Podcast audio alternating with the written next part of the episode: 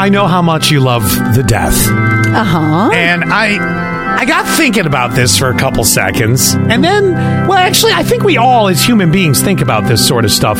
What happens to us when we go?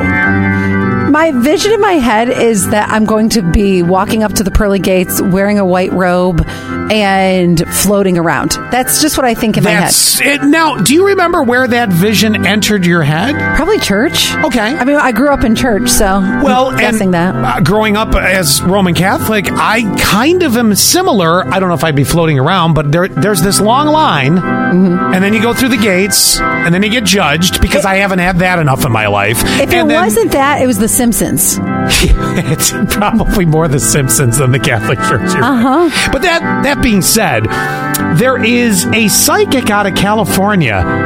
Now, all joking aside, it's kind of nice imagery of what they say the afterlife might be like, and she claims. To have spoken to many people in the afterlife. So's my former sister in law, and she's still almost homeless, but here nor there.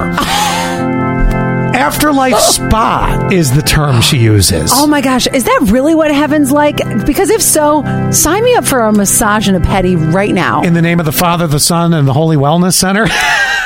You know, I never thought heaven would be like that, but isn't heaven what's, I guess, like what my heaven is?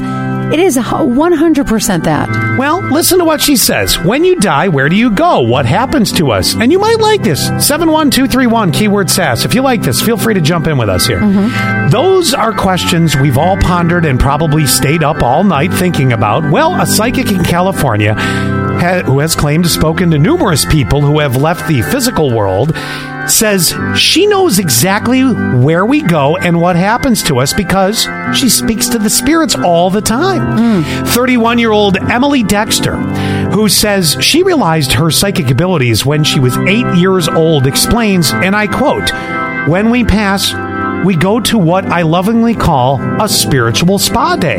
So we hang out with our dead loved ones for about a week or 2 Mm-hmm. You know, then head there where we basically cope with the heal from all the difficulties that we had while we were humans. Because let's face it, down here we got some things going on that we try to, you know, we have to deal with in Oh.